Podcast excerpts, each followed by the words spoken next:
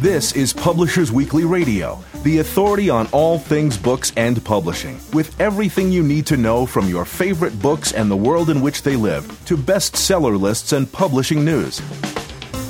Here's the inside story on your favorite story. Publishers Weekly Radio, with your hosts, Rose Fox and Mark Rotella. Hello and welcome to Publishers Weekly Radio on the web at publishersweekly.com slash pwradio and streaming free on iHeartRadio and iTunes. I'm Rose Fox and I'm a reviews editor at Publishers Weekly.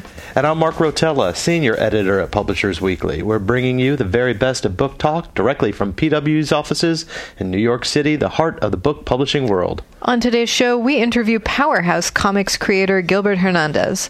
Then PW Select editor Adam Boretz gives us some hot tips for indie authors.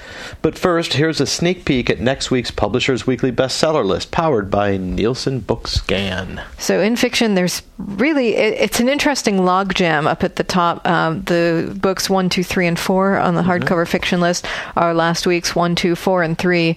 Uh, we we have a quartet of of gorillas who are all jostling for for the top spot here. James Patterson, uh-huh. John Grisham, Stephen King, David Baldacci. Uh, yeah, on any bestseller list, one of them would be at the top.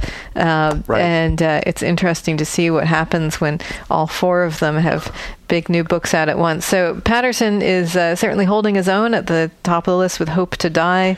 Um, has sold 55,000 copies this week, almost wow. 56,000.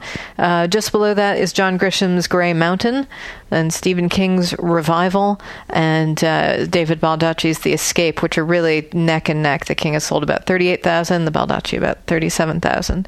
So this is the time of year when these big titles come right. out, hit the shelves, um, just in time for gift buying season. Yeah, sure, sure. And uh, Patterson was one of our publishing people of the year mm-hmm. uh, in uh, this week's issue, uh, basically based on the money that he's donating to libraries and, and elsewhere to promote reading.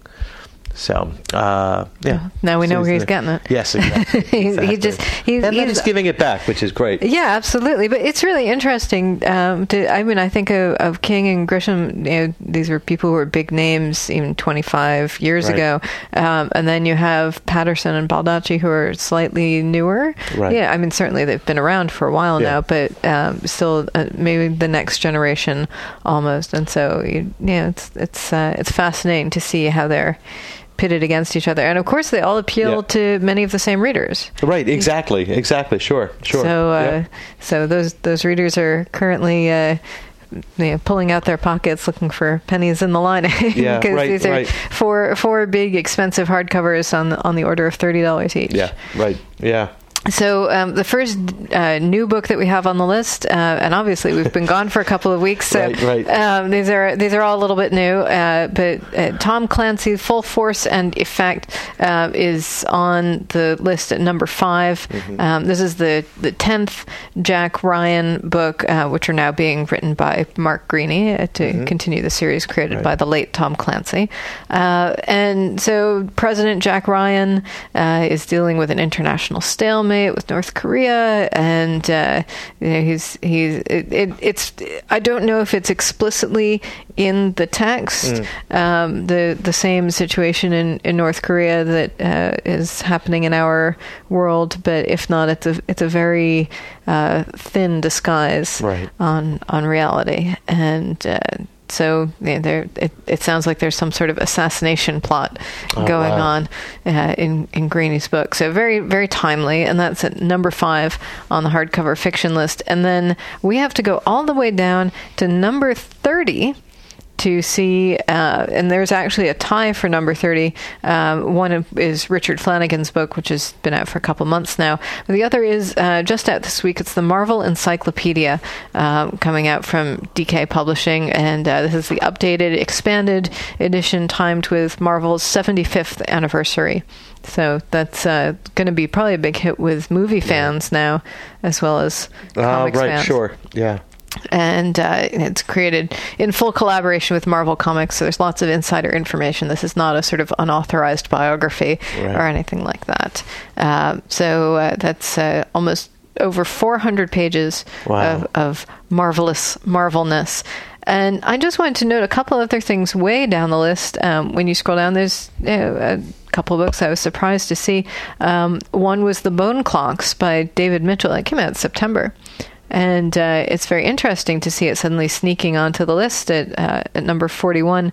Um, it was there last week, too.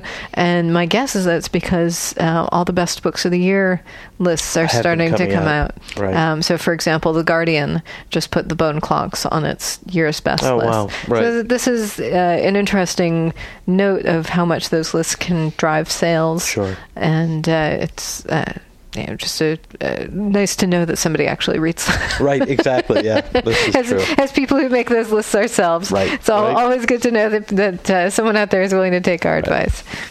So uh, that's what's going on on the fiction list. A, a whole lot of nothing. Well, on nonfiction, we've got a mix of, well, diet books, but also quite a bit of cookbooks. The uh, highest debut is number nine. Uh, pretty much everything has been the same for the last couple of weeks, uh, mostly one through five. Uh, but this one is The Bulletproof Diet. Lose up to a pound a day, reclaim energy and focus, upgrade your life. This is by Dave uh, Asprey, who was a Silicon Valley, he's a multimillionaire uh, from Silicon Valley. He weighed 300 pounds. Um, and he here recommends uh, eating 1,800 calories a day and working out 90 minutes a day, six days a week. So it's quite a bit here, but. Um, uh, this book was uh, has got a foreword by J.J. Virgin, who herself is a big uh, diet, fitness, and health uh, guru with her own line of um, uh, various products. But so anyway, so that's at number nine. We have to go all the way down to 24 for our next debut, and here we start a whole slew of cookbooks. And uh, this is the annual Southern Living annual recipes for 2014 uh, from uh, editors of Southern Living magazine. So this is at number 24.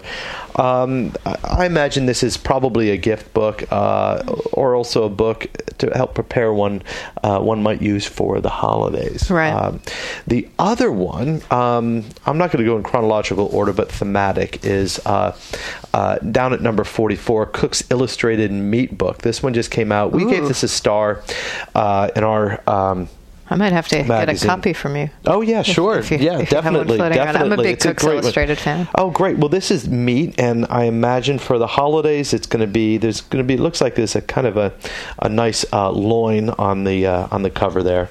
So we've got uh, 50 recipe packed books. Uh, um, I'm sorry, we've got uh, this is one of their 50 recipe pack books. Uh, this one has everything from uh, juicy tidbits to be found in the margins, as well as tips on how to clean a spice grinder. Uh, they say use raw wet uh, white rice, how to tie two pork tenderloins together in order to grill them evenly, and even the best ketchup. They say go for Heinz Organic. So Yeah, it's, uh, it is in fact the best. it really is, yeah. So um, this one really, it's it's a we like I said, we gave it a star, um, and it's pretty detailed. It's a great reference, and I think. Um, it's a good solid book. At number 35, this was actually one of our best cookbooks of the year. Mexico, the cookbook by Margarita Carrillo Arronte. Uh, she's the owner of uh, Mexi- uh, restaurant in Mexico City. Um, and this is really. Um, by many uh, uh, opinions, the, the definitive book on Mexican cuisine. Uh, it's it's kind of like the Silver Palate of Mexico, and, and Wow. it's just a fantastic book. Uh, Is it's- it big? I think of Silver Palate as yeah, a big it's hefty it- book. yeah, exactly. It's a big book uh, published by uh, Phaidon, uh, which produces beautifully illustrated, nicely uh, done books. So Mm-hmm. that's at number thirty-five. Now, the, I think down at number 36, just a departure from our food, um, our food books and diet books is the Beatles lyrics, the stories behind the music, including the handwritten drafts of more than 100 classic Beatles songs by Hunter Davies. And this one is. Um, this is uh, they said this is for the 50th anniversary of the Beatles coming to America, but this one um, really gets behind. It shows the songs in the handwritten form and tells the story behind them as much as they can. And this one, I imagine, is just going to be a great baby boomer gift. Yeah, absolutely. So I, I, I saw that and I'm like, oh, I know people who'd want who that. would love that. Yeah, exactly, exactly. So, um, and that's what we have on our nonfiction list, and we've got.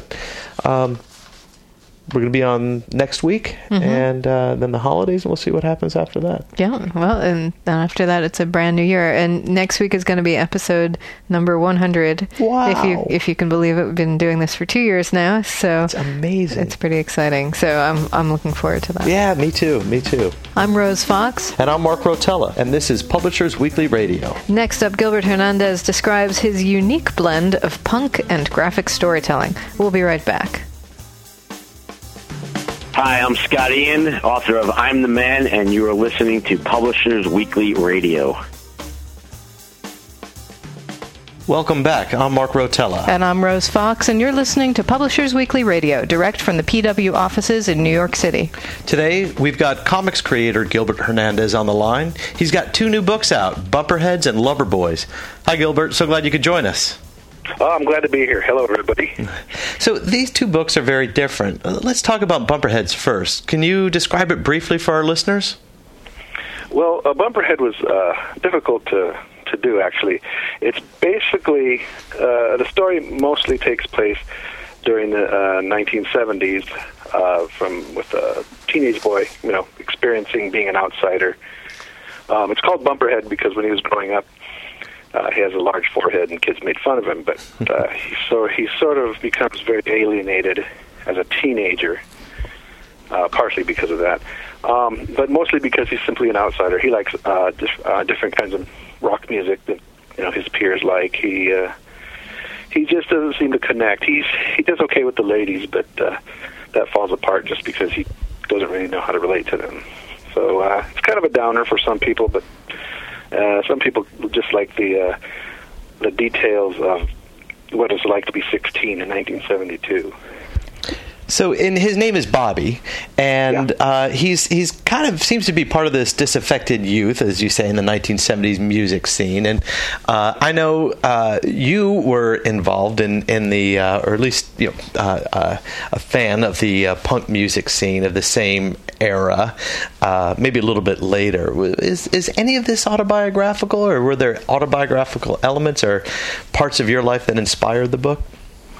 Um, actually, all of the above. Okay. you know, it's uh, yeah, it's it's it's very much taken from uh, pretty much just how I felt as a you know as a teenager, and um, and yeah, some of the, some of the sce- scenes in it and some of the characters in it are were, are actual people. I, I just changed you know names here and there. Um, but a couple of uh, things in there are well, actually a lot of things in there are pretty close to what you know what happened to me and what it was like for me to grow up in the 1970s. Um, you know, I, I used real band names, but um, uh, you know, I don't know. It just uh, it's it's hard, hard to, to explain because I do all my work that way. I, I usually take things from real life and then just change them around enough to fit, uh, you know, a storyline. So Bobby seems to go through life kind of not really being affected by much, though he affects others. Uh, it seems. So tell us a little bit more about Bobby. Well, Bobby basically has his guard up all the time. He uh, he's just uh, I guess because of you know his you know the, being teased as a kid, he he has a he has a wall up. So whenever good things come to him, he takes them in stride. Um, when bad things happen to him, he takes those in stride. He never he never really commits to what uh, you know what what might be good for him, uh, or you know uh, simply like he has no problem talking to girls and uh, having girlfriends, but he sort of takes it for granted as it's something that's almost not real to him. So, um, I mean, that's not like me. I, I, I was very happy to have a girlfriend in high school. Let me tell you. Um, but but um, um, I don't know. He's just sort of he's he's sort of that type of person that keeps everything at an arm's length, just because he won't have to actually deal with uh, you know heavy feelings. here and there. And then once he's alone and you know thinking his lonely, depressing thoughts, he you know that's that's when it hits him hard. So, but in his waking life, uh, he he keeps things at an arm's distance. So, what's it like looking back on this era, which was obviously pretty formative for you? And um, how does the the historical fiction that you're creating kind of reflect on the present day? Hmm, that's interesting. Are you speaking specifically about Bumperhead? Uh, or you can go further beyond that, however you like. Um, uh, boy, I, I, that's, that's difficult for me to gauge. Um, I simply do stories uh, the way I do them because that's the only way I know how to do them. Um, I don't know how to keep up with uh, uh, modern trends or, or, I mean, I, I have to remind myself uh, when when a character's on the phone that it's a cell phone. Mm-hmm and it's not a flip phone. you know, I have to remind myself little things like that because that's usually stuff I don't. I, I just ignore in present time. Uh, I have to remind everybody, uh, or uh, remind my readers or myself that um, you know people use computers. People are always on iPads or you know their cell phones or whatever. So I kind of incorporated that into Bumperhead in particular. Um, as sort of a, uh, a science fiction element, almost. Sure. I mean, I, from from Bobby's perspective, we're here in the future. Yeah.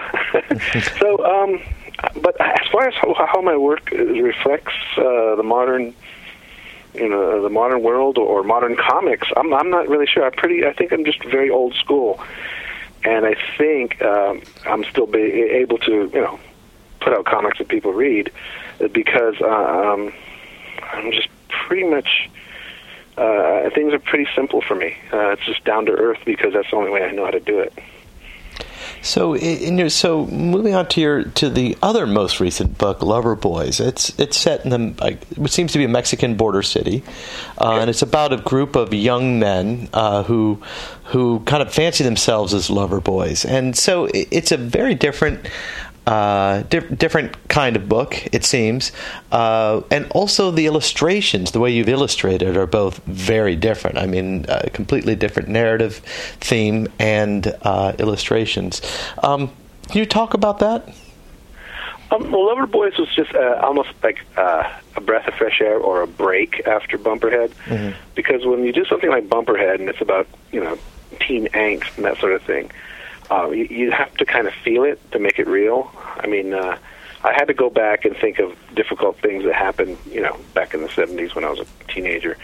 Um, and I had, and, and this is what I do with all my work. When I have to go back and do a younger person who's, you know, pretty pretty unhappy, I have to go through those feelings as well to to to to, to figure out, you know, what what I want to say on the page.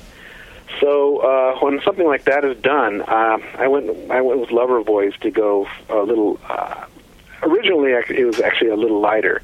It's supposed to be a light romance. Uh, it just turns out to be just as grim as everything else. can't can't get away from it. yeah, but it was just a different style, just to make it more of a uh, one of my classic styles of telling stories. Just a simple story, you know, a simple neighborhood, uh, but with a surreal element uh, thread uh, running through it. So, so, tell us about that neighborhood and tell us who these these boys are, the names, what they do. Um, in, in Lover Boys? Yeah, yeah. And how exactly are they Lover Boys? Well, uh, I, I just like the title, and I applied it to guys that aren't Lover Boys. They're a bunch of clueless guys that fancy themselves that, or uh, the main character, Rocky, he, did, he he is a lover boy. He just happens to show up, and women like him. You know, he's just those types of people. And uh, that type of a person. But um, I just did it, uh, like I said, um, sort, sort of. I, I start out a lot of those types of stories, and I, this goes back to my Palomar uh, work in Love and Rockets, where I basically start out uh, coming up with an idea of, a, of first it's a place, you know, where to set the characters, and it's usually, and I discovered this recently. I wasn't even aware of this, that it comes from basically my neighborhood growing up mm-hmm. and I build from there. I transmogrified, I change this, I, I change you know the characters around this and that. But it usually starts from my point of view as a, as a young person living on the street in Oxnard, California, and uh, and then I build it from there. It just moves from there, and that's that's become a pattern for me. But it works for me because sometimes the stories I just I started out that way, and then that element is I drop completely and go with other things that I came up with later.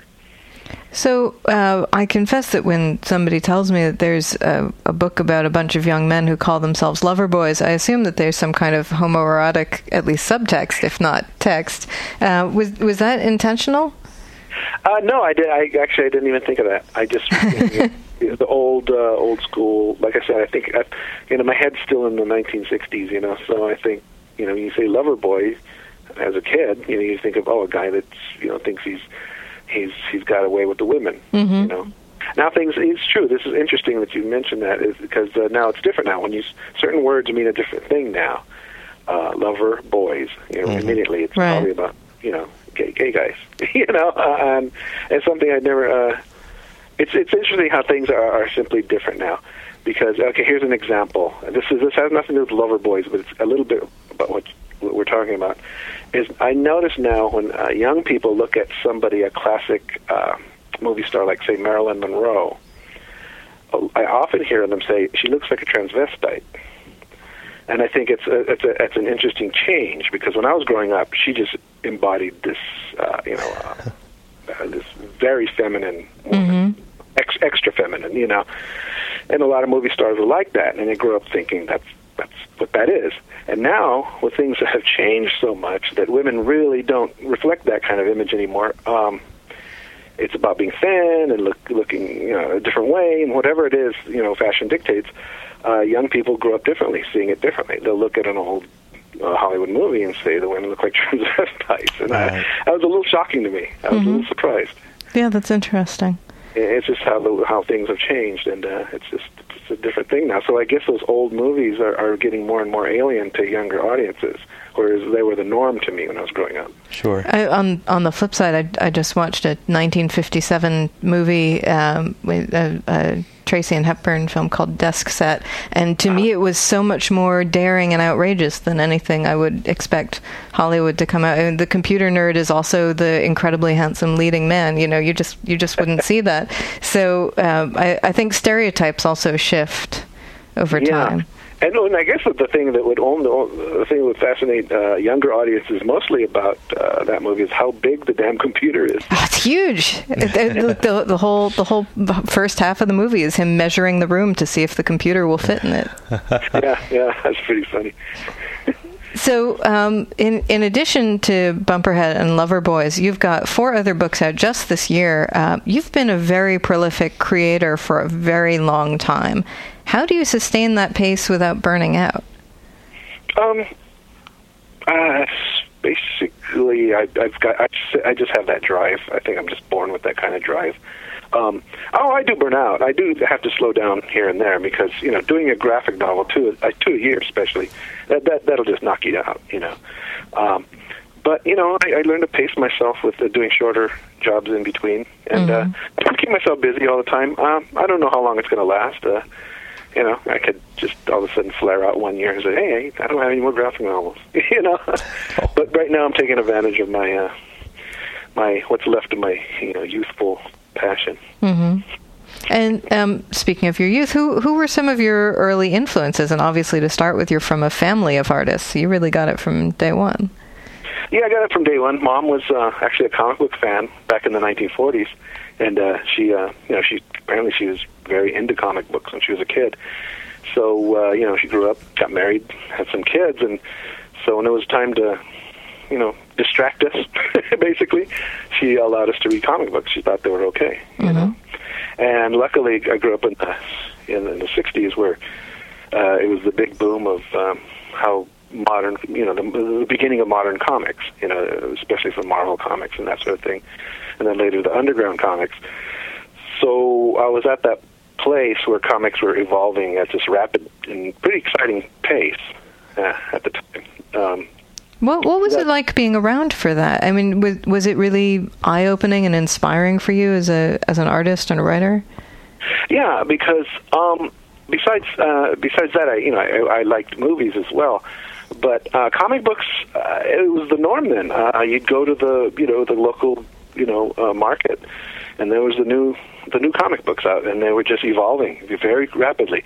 Uh, but you know, when it, while it's happening, it's the norm. You think that that's how it's going to always be, or it's always been.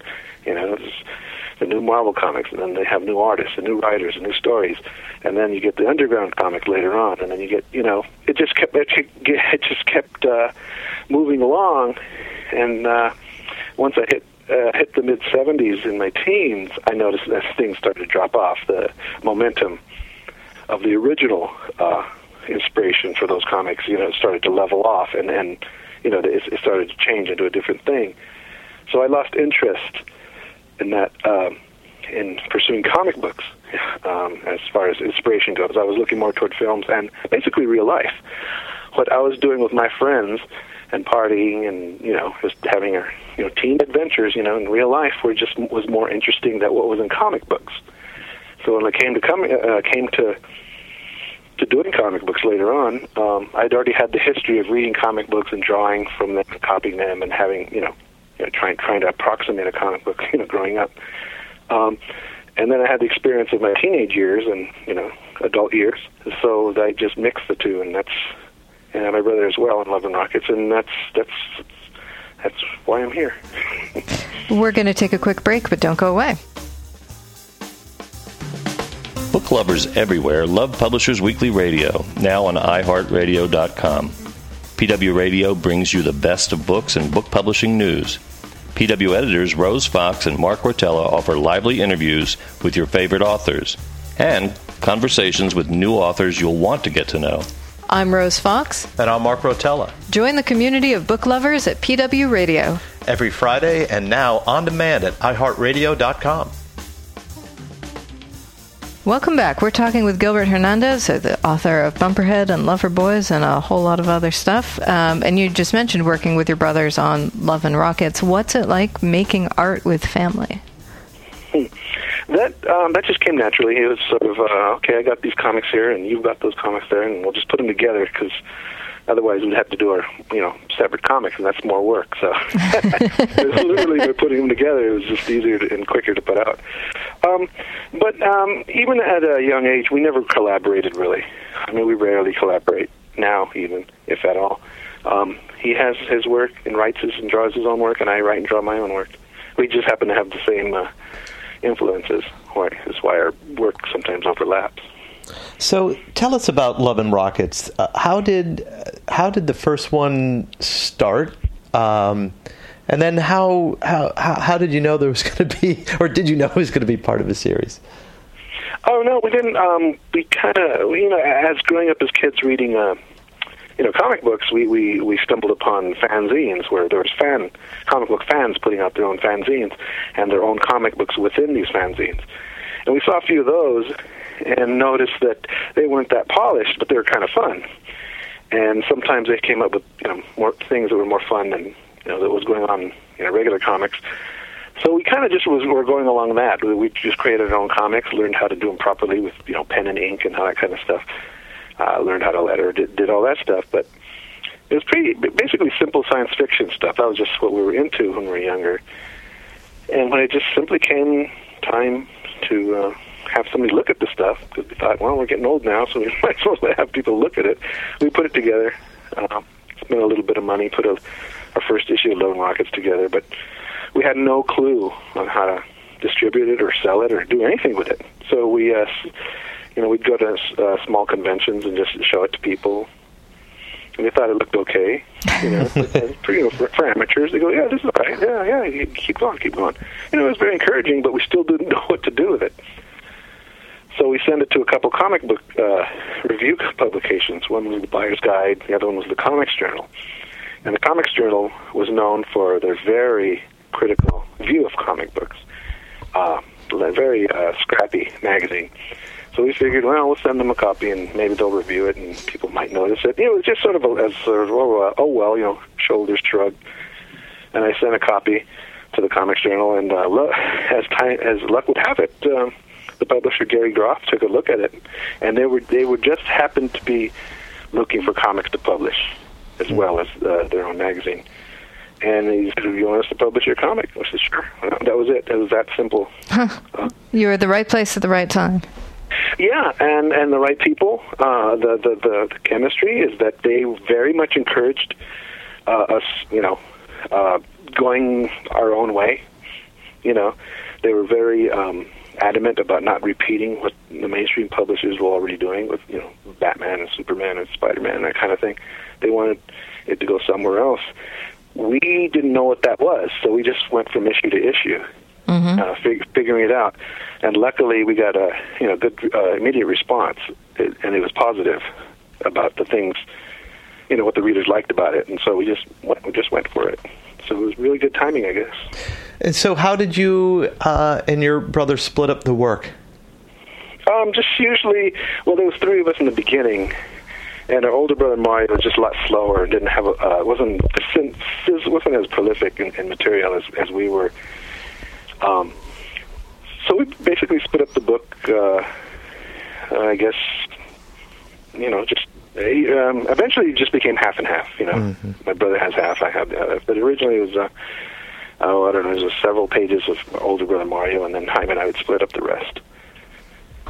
And uh, the the title "Love and Rockets." I know you're you're a, you're a, a music fan, punk fan. Any chance that was might that might have been inspired by the uh, uh, '80s alt band of the same name, the offshoot of Bauhaus?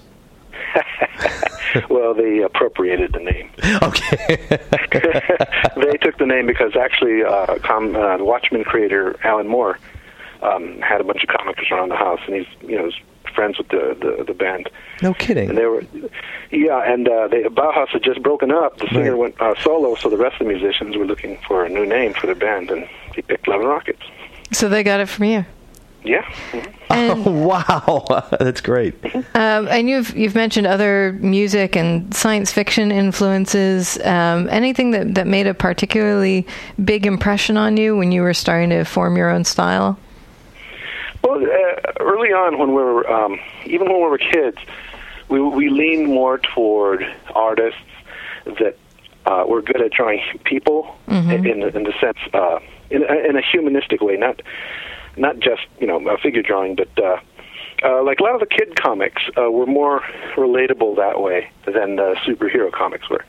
Uh, you could read a bunch of Archie comics, and after a while, you notice that some of the artists were just simply better than others. Yep. They were just drawing in that you know that house style, but there was a handful of uh, uh, of those creators that simply, uh, I don't know, connected to kids. You just felt like you were there, even if they're drawing in this cartoony style. And that's what we noticed uh, early on, is reading a lot of kids comics that they were that they were very concerned about connecting with with with young people uh, and making you feel that you were there. And that's that's pretty much where we uh, where what inspired us to, to to go our way with the, types of stories we do. We just sort of uh, uh, built our own comics on that, on a basically uh, you know on, on humanistic drawing. So, um, comic book selling has changed a lot. The marketplace has changed a lot um, since you've been in the business. Is it hard still doing, uh, really doing comics in a marketplace that's now very focused on graphic novels? It's it's it's difficult just because of the workload. Because graphic novels, you know, it's it's a lot more work at at one time. Usually, uh, most most comics are done serialized. You know, you, you do it in chapters and it comes out, and then they collect it. But once in a while, um, some crazy artist will come out with a 500 page book, and now everybody wants a 500 page book. and not not too many artists are capable of doing that.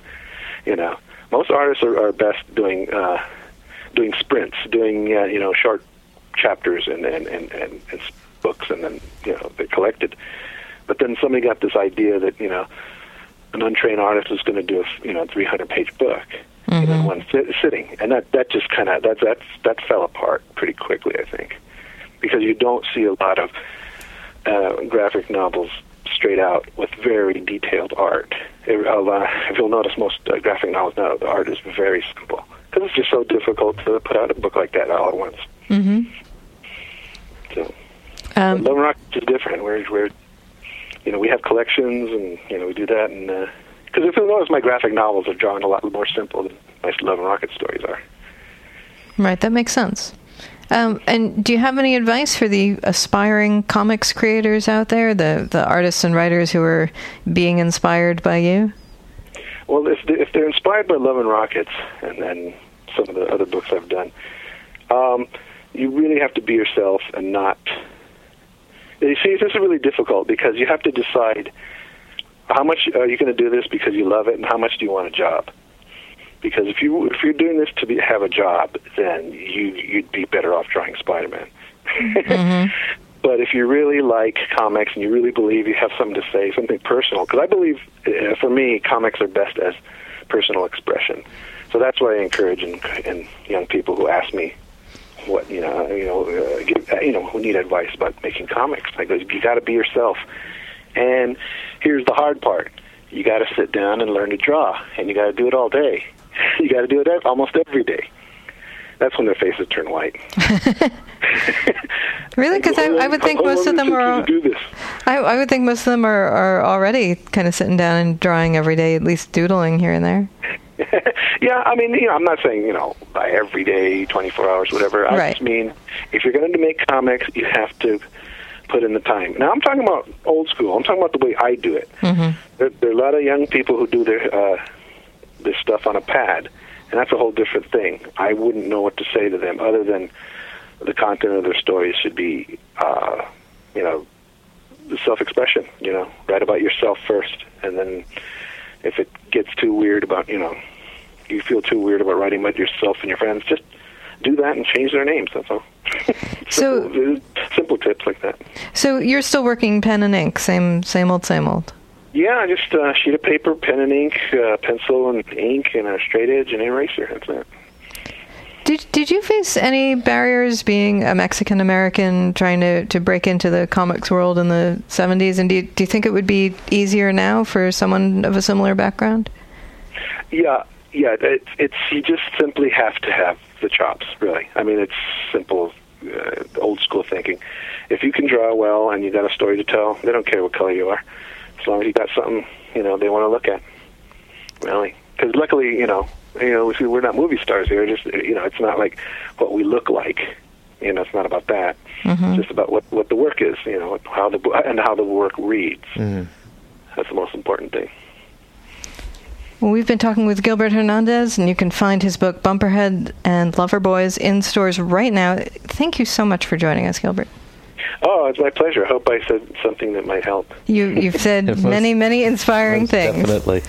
Absolutely. I'm Mark Rotella. And I'm Rose Fox, and this is Publishers Weekly Radio. Next up, PW Select Editor Adam Boretz tells us what's happening in the world of self publishing, so stay tuned. Hi, this is Michaela DePrince, and I'm the author of Taking Flight, and you're listening to Publishers Weekly Radio. Welcome back. I'm Rose Fox. And I'm Mark Rotella, and you're listening to Publishers Weekly Radio direct from the PW offices in New York City. Every week we get insider info from Publishers Weekly editors and contributors. And today, PW Select editor Adam Boretz is here with dispatches from Indieland. Hi, Adam. Hello, Rose. Hey, Mark. It's very nice to have you here. Thank you for having me. Um, so, what's going on in the indie world? First of all, and let's let's backtrack a little bit. You're PW Select editor. What's PW Select? Well, PW Select, I'm actually the PW Select and Book Life editor. Ah, all right. Right, PW Select is our monthly insert in Publishers Weekly, and it's basically news, uh, reviews, announcement listings, profiles, and features all about the world of self publishing. So, and you said you're PW Select and Book Life editor. So, what's Book Life? Well, Book Life is uh, Publishers Weekly's website dedicated to all things indie authors. It's uh, www.booklife.com. And um, it's also a portal through which indie authors can submit their books to review uh, to PW. So, Book Life has a lot of content uh, in addition to the submission aspect. So, we have how to stories on pretty much anything an indie author might be interested in doing. There's marketing, ebooks, print on demand. And um, then we have a featured authors section, a featured books section, and uh, you can also register for PW Select, which is our marketing product for indie authors. So Yeah, tell us about what all uh, PW Select entails, and what can a writer, an independent writer, uh, self-published writer get? How does it? How does it help them? Well, uh, PW Select, if you purchase the marketing product, that uh, gives you an announcement listing in the uh, print magazine, and uh, we feature your book on the PW homepage, the Book Life homepage, and uh, promote it on our social channels. And I think the main thing is the listing in the magazine, because um, you know, like for traditional books, this is you know an, an announcement listing about upcoming work, and that you know that's read by agents, editors, etc. And uh, it's kind of a way of announcing your book to the publishing world. Yeah. And how's the response been? I mean, I know we've been seeing quite a few, uh, in, you know, self-published titles through Book Life. How's it been? Has it been pretty steady in both? I think so. Yeah, we're definitely seeing a lot of uh, submissions for review. We've, we've seen a lot of uh, people signing up because when you go to Book Life, you're going to create a profile for yourself as you know, either an author, an editor, a writer, and then you're going to add projects, which are your books, and those can be you know a manuscript in process, a, a book that you're about to publish, or a book that you're already marketing.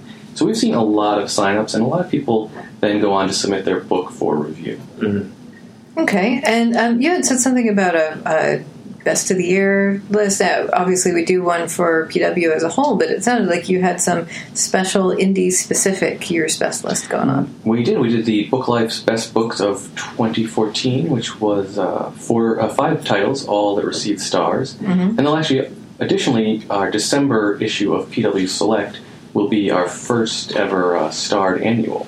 So we're going to run all the books that received stars during the course of the year. I think we reviewed, you know, several hundred, almost 300 Wow. books, and I think about 30, 35 got stars. Hey, that's not bad at all. Yeah, no, No, that's actually very good. yeah, so we're gonna. That's that's the last issue of the year. In fact, that'll be it. But um, as to our best books, um, there's fiction, there's nonfiction. We can start off with uh, a book called Capital Offenses, and this is a, an art book, which you know I'd say in terms of self-published books, you don't see all that many. They're a lot more expensive to produce, obviously, than say a memoir or a novel.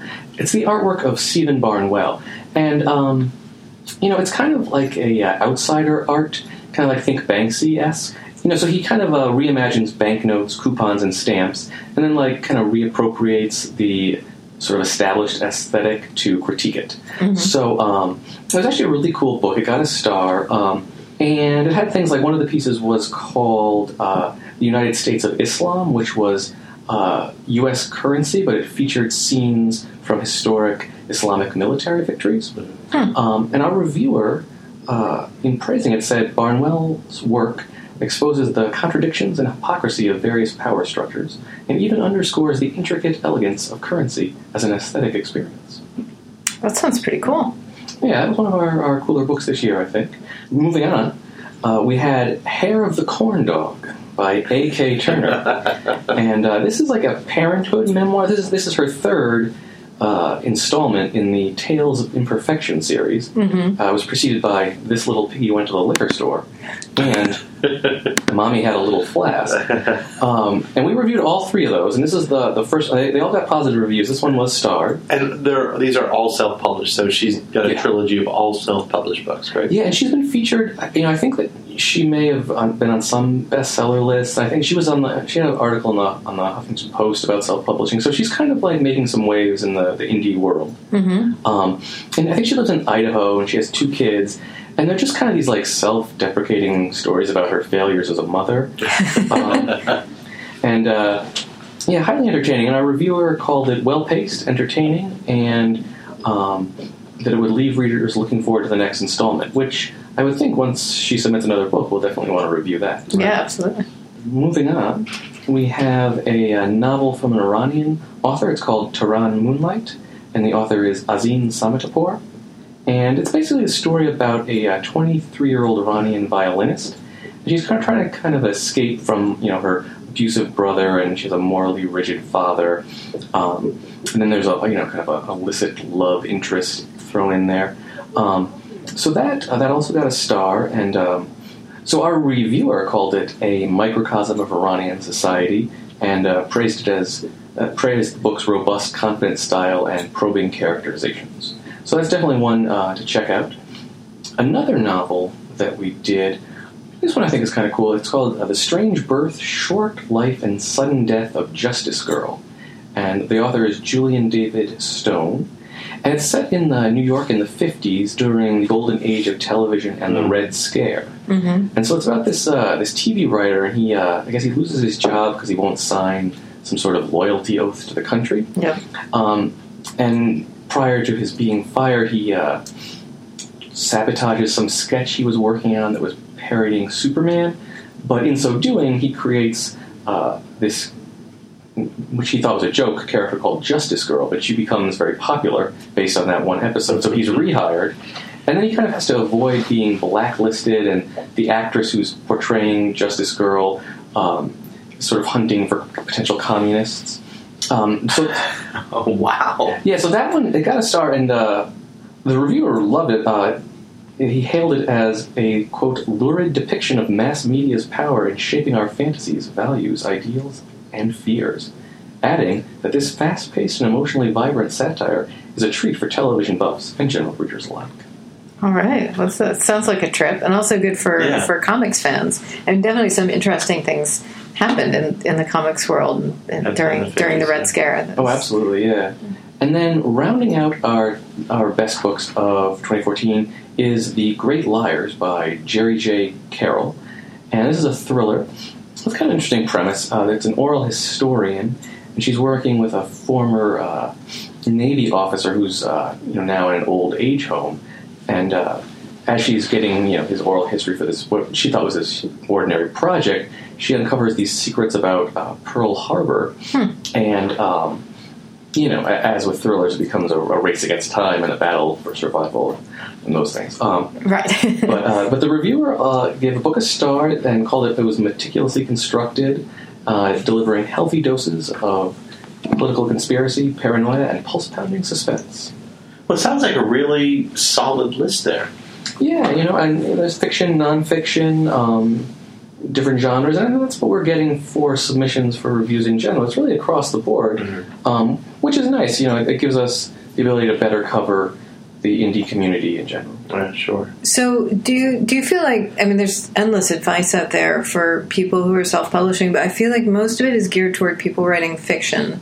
Do you think that the uh, the people who are doing nonfiction or like the the art book uh, need to go a different route when they're self-publishing? Is promotion different? Are there some self-publishing options that are better for people in nonfiction than fiction?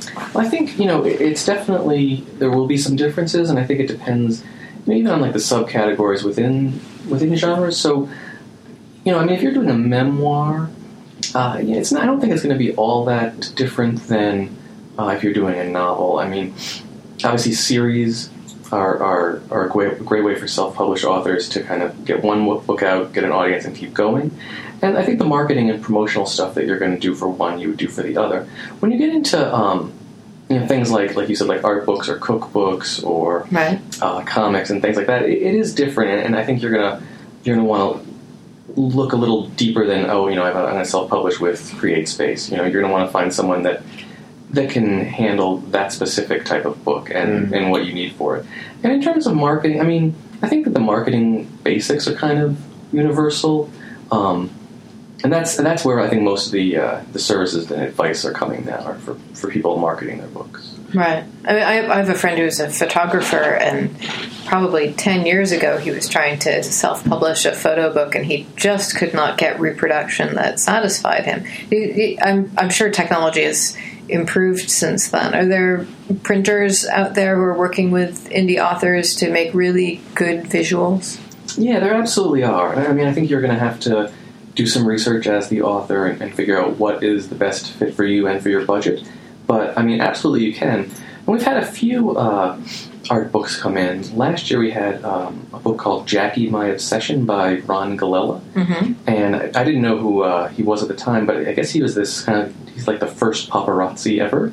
And he was obsessed with uh, Jackie Kennedy and, you know, basically stalked her and then she took him to court twice and there were restraining orders. But so he self published, um, and he had published several other photo books about other things traditionally, but he um, sent us this book called Jackie My Obsession, um, and it was, you know, hundreds of pages of his like pictures of stalking Jackie Kennedy. And, um, but like, you know, I mean, you wouldn't know based on like the picture quality that it wasn't, you know, uh, a traditionally published book. It was beautiful. Um, I think, but I do think like for for self published authors working with photo books, the main thing is going to be price. And I think like someone like Ron Galella probably has the money to spend. I I don't know what he spent, but I'm sure it was a lot. So that's going to be the main challenge for that. Is finding something within your budget that still right looks good. And the same for I think for like a cookbook. You know, you're going to want Yep. the, the illustrations and the art for that to be quality as well. Sure. I actually um, just the other day downloaded my very first self-published cookbook, um, What and was it? Uh, it's it's a it's a vegan cookbook, a dairy-free cookbook, and um, I got the PDF with the color images because the other option was the print version with the black and Mm. white images because they said it was just com- completely prohibitively expensive to try and print a color cookbook. Oh yeah, I'm sure. Well, I didn't know you were. Are you vegan? I I I I, uh, I'm, I have a dairy allergy, Uh-huh. and so I do a lot of vegan cooking. Nice. Uh, but uh, it, it was it was really interesting because before that I hadn't really paid attention to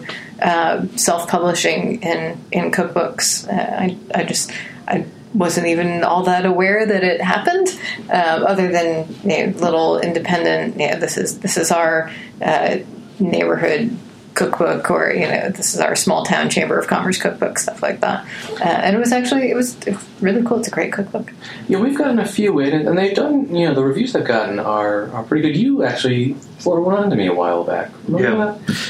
Yeah, uh, it was a cookbook from uh, a, a well-known restaurateur from uh, Sonoma County, "The Girl in the Fig," "The Girl in the Fig," and she had been published traditionally, but I, I think, or that cookbook, uh, she had initially gone to traditional markets, but then she realized she would have more control over the design, uh, the recipes, so she did it herself. And it seems like there are more and more uh, uh, restaurants and uh, uh, resorts that are publishing their own. Uh, cookbooks and and you know self-publishing them. They have a market built in so they don't have to pay you know they just pay for whatever print they're doing. And it's you know good quality stuff but um, they're making you know they can stand to make their own markups or not. So I've been noticing that and this is one of the ones. And I remember it being a really beautiful book. Oh yeah, no, it was, and, and I think that you know, I think we did a Q and A with her, and, and Yeah. she said you know that uh, because you know she has these restaurants, she can just sell it there, and she didn't need to worry Right. about you know distribution and stuff like that. So you know, and I think that, you know for for every self-published genre, there, there's going to be like things that work to your advantage against your advantage. right and um, and the, the book that I got, I just wanted to make sure I was right on the title, is the Non Dairy Evolution Cookbook. Um, and among other things, it has a lot of substitutes for cheese.